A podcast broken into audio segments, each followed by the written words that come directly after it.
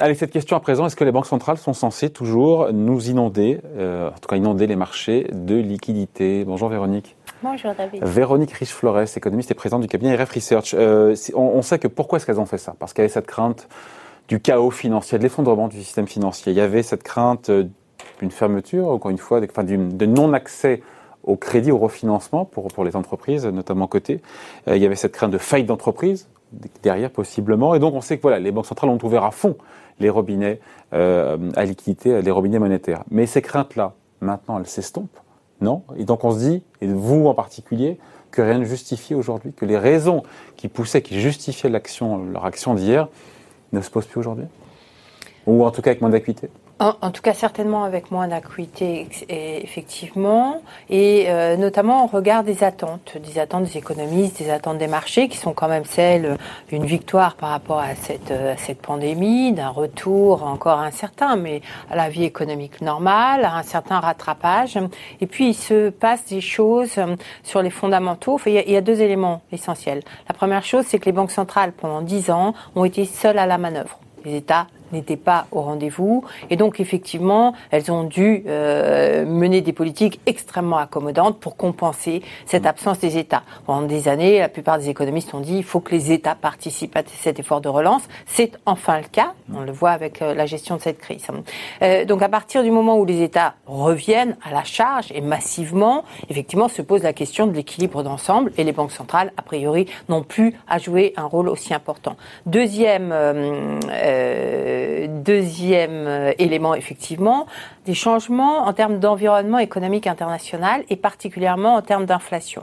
Alors pour l'instant, je ne vais pas vous euh, euh, comment suggérer que l'inflation fasse un grand retour. Non, mais conjoncturellement, parce que les Conjoncturellement déjà, on a euh, un, changement au niveau de la formation des prix avec un retour de l'inflation du prix des biens, des biens mm. manufacturés. C'est-à-dire cette partie de l'économie dans laquelle on a eu de la déflation chronique liée notamment à la globalisation, à la mondialisation, à la compétition internationale, qui aujourd'hui est en train de céder du terrain.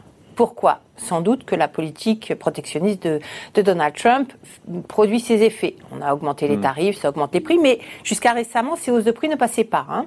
Aujourd'hui, elles semblent passer davantage. Pourquoi? Parce que la demande est plus au rendez-vous, les ménages consomment moins de services, ils ont plus d'épargne, ils ont hmm. plus les moyens d'acheter des biens et peut-être plus de moyens également d'acheter des biens euh, de qualité, peut-être des biens euh, davantage produits localement. C'est le thème, le grand thème de, euh, du rapatriement euh, de, de la relocalisation. absolument, euh, une inflation galopante. Quoi. Non, absolument pas. Mais mais de fait, euh, le gros vecteur de déflation qui a été celui qu'on a observé depuis le milieu des années 90, l'histoire elle date pas des trois derniers mois, est en train de s'estomper. Aux États-Unis, vous avez une remontée des prix des biens durables qu'on n'a jamais observée depuis le milieu des années 80 quand même quelque chose. Et donc euh, déjà, on a là un ferment de déflation qui cède du terrain. L'autre grand pan, et c'est pour ça qu'il faut être très prudent sur cette question-là, ce sont les services dans lesquels les nouvelles technologies pressurisent les salaires et vont sans doute avoir créé beaucoup de dégâts au niveau d'emploi, de l'emploi, ce qui fait que effectivement, il n'y a pas de raison de redouter une remontée, une envolée de l'inflation. Néanmoins, à brève échéance, vous avez ces, ces, ces, ces prix industriels qui remontent, les prix des matières premières qui remontent très mm. vite, hein. des, perspectives de rattrapage de l'activité, y compris dans le tertiaire. Donc un environnement qui n'est plus du tout le même qu'il y a un an. Exactement. Et, avec un grand renfort de politiques budgétaires qui sont pas encore en place, qui vont euh, se mettre en place dans les tout prochains mois et qui effectivement ne justifient plus que les banques centrales soient aussi agressives. Ajoutons à cela le risque financier, c'est-à-dire bancaire. Euh, effectivement, il y a cette crainte de voir des faillites des entreprises. Vous l'avez mentionné, c'est pas aussi clair. Pour l'instant, on voit pas grand-chose. Quand on interroge les entreprises françaises, par exemple, il y a un confort en termes de euh, de trésorerie qui, qui, a rarement été observé par le passé. Alors bien évidemment, on sait que l'action des, États et des banques centrales est derrière tout ceci. Mais euh, voilà, est-ce que le risque bancaire est également aussi fort euh, Donc tout ceci conduit à dire... Si, si, ces risques sont moins prégnants, ça veut dire que les banques centrales vont devoir bouger et vont devoir réduire, ça veut pas dire qu'elles vont euh, réduire leur bilan, mais il va, il va augmenter moins vite parce qu'elles vont acheter moins. Elles vont continuer d'acheter des actifs, mais moins. C'est ce qu'on appelle le fameux tapering. Et pour vous, donc le fait d'acheter des actifs mais d'en acheter moins, c'est devenu quelque chose d'incontournable. Euh, mais on se dit pas, on sent pas que c'est quelque chose de proche quand on écoute la BCE ou la Fed. On se dit qu'il n'y a rien qui laisse à penser pour l'instant que quelque chose va se passer là dans les semaines à venir. C'est tout à fait le cas, effectivement. On voit par contre euh, le débat commencer à être posé sur la table, en particulier vu l'exubérance des marchés financiers, parce qu'il est évident que ces injections de liquidités vont quand mm. même alimenter ce qui ressemble à bien des égards à de multiples bulles. Hein, je ne suis pas la mm. seule à le dire. Je pense mm. que il y a donc il y a déjà un inconfort à ce niveau-là. Vous avez la Banque centrale de Chine qui a commencé effectivement à resserrer un peu sa politique monétaire. La Banque centrale du Japon qui n'a pas été particulièrement regardante par rapport au risque de bulles ces dernières années et, euh, et qui a acheté notamment des ETF euh, de manière pléthorique qui commence à, s'interroger également et à être inquiète ou préoccupée, en tout cas qui, fait signe, euh, effectivement, et qui devrait assouplir un petit peu les conditions de ces interventions. Donc reste Fed et BCE, qui pour l'instant étaient très conservatrices. à le faire pour le moment. Et, effectivement, mais euh, comme toujours, quand vous voyez, vous êtes banquier central, vous savez à quel point les anticipations d'inflation des marchés sont importantes dans la définition du policy, des, des décisions de politique monétaire. Celles-ci sont en train de s'envoler. Aujourd'hui, la question qui va se poser très rapidement sans doute, surtout avec l'accélération de l'inflation qui sera mécanique d'ici au printemps, des effets de base par rapport à l'an dernier, etc.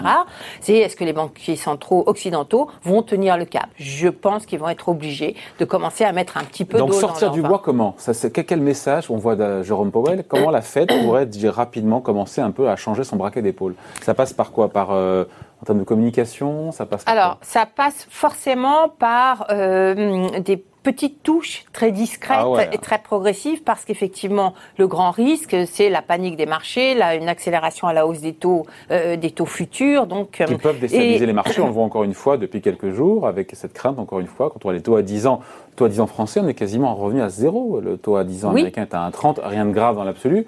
Mais on voit un mouvement quand même. Et, on voit un mouvement. Euh, ma propre prévision du mois de décembre visait un, du zéro légèrement euh, supérieur à zéro en Allemagne hmm. pour la fin de cette année. Donc le mouvement est en train de se faire effectivement. Si on n'a pas à nouveau des conditions sanitaires ou autres ou un, gros accident, je ne sais pas, imprévisible, effectivement, normalement, logiquement, les taux à, deux ans, à, 10 ans américains devraient revenir dans la zone des 2%. Et, 2% euh, quel horizon? 2% à la fin de l'année. Ah ouais, quand même. Euh, donc, c'est pas euh, rien, 70 Oui, et euh. j'anticipe moi-même. Alors, c'est très incertain, mais je l'ai indiqué dans mon tableau de prévision. Une première hausse des taux des Fed Funds au premier trimestre de l'an prochain aux États-Unis, donc. Donc, alors, tout ceci est bien évidemment très incertain. Mais avant d'en arriver là, qu'est-ce qui se passe? Bien, les, les, les banquiers centraux, et en particulier les membres de la Fed, vont regarder l'économie, les perspectives économiques, les perspectives Quels sanitaires. Sont les signaux faibles? On va voir que la, la Fed commence à bouger. Eh, ben, eh, bien, ça va être, la, à mon avis, la première chose, c'est prévision, les prévisions de ses membres ah, sur, voilà, ces fameux dots, sur euh, les taux d'intérêt. Et là, on verra sans doute pas grand-chose pour cette année, mais probablement la moyenne des hmm. dots à, plus long terme se euh, réviser à la hausse. Alors, en fonction du nombre de, euh, de participants qui, qui, changeront leur, euh, leur perspective, ça donnera un premier signal qui pourra être d'ailleurs, qui pourra surprendre hein, et qui pourra être, pourra être plus important que ce que je pourrais imaginer aujourd'hui. Mais c'est d'abord ça. Et puis peu à peu, on va laisser passer du temps. Il y aura déjà ce premier signal, sans doute. Moi, je l'attends euh, probablement en mars, oui. Euh, pas discret, mais et puis derrière, si ah. tout se passe comme prévu aujourd'hui par les économistes et euh, si, Joe Biden met en place plan de relance. voilà plan de relance, etc.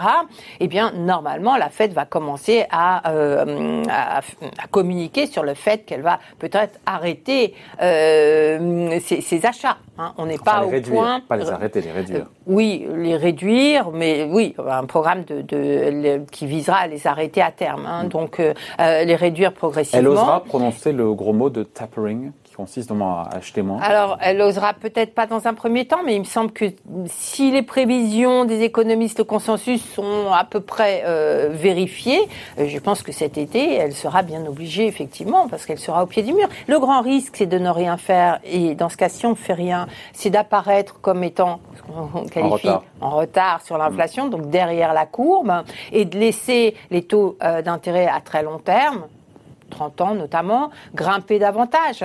Et ça, ce serait une note de défiance. Je pense qu'il vaudrait mieux, effectivement, que la Fed et, un petit peu plus tard la BCE communiquent sur euh, cet arrêt graduel des achats d'actifs pour maîtriser et donner l'impression qu'elles maîtrisent bien et qu'elles sont bien en ligne avec les anticipations mmh. d'inflation.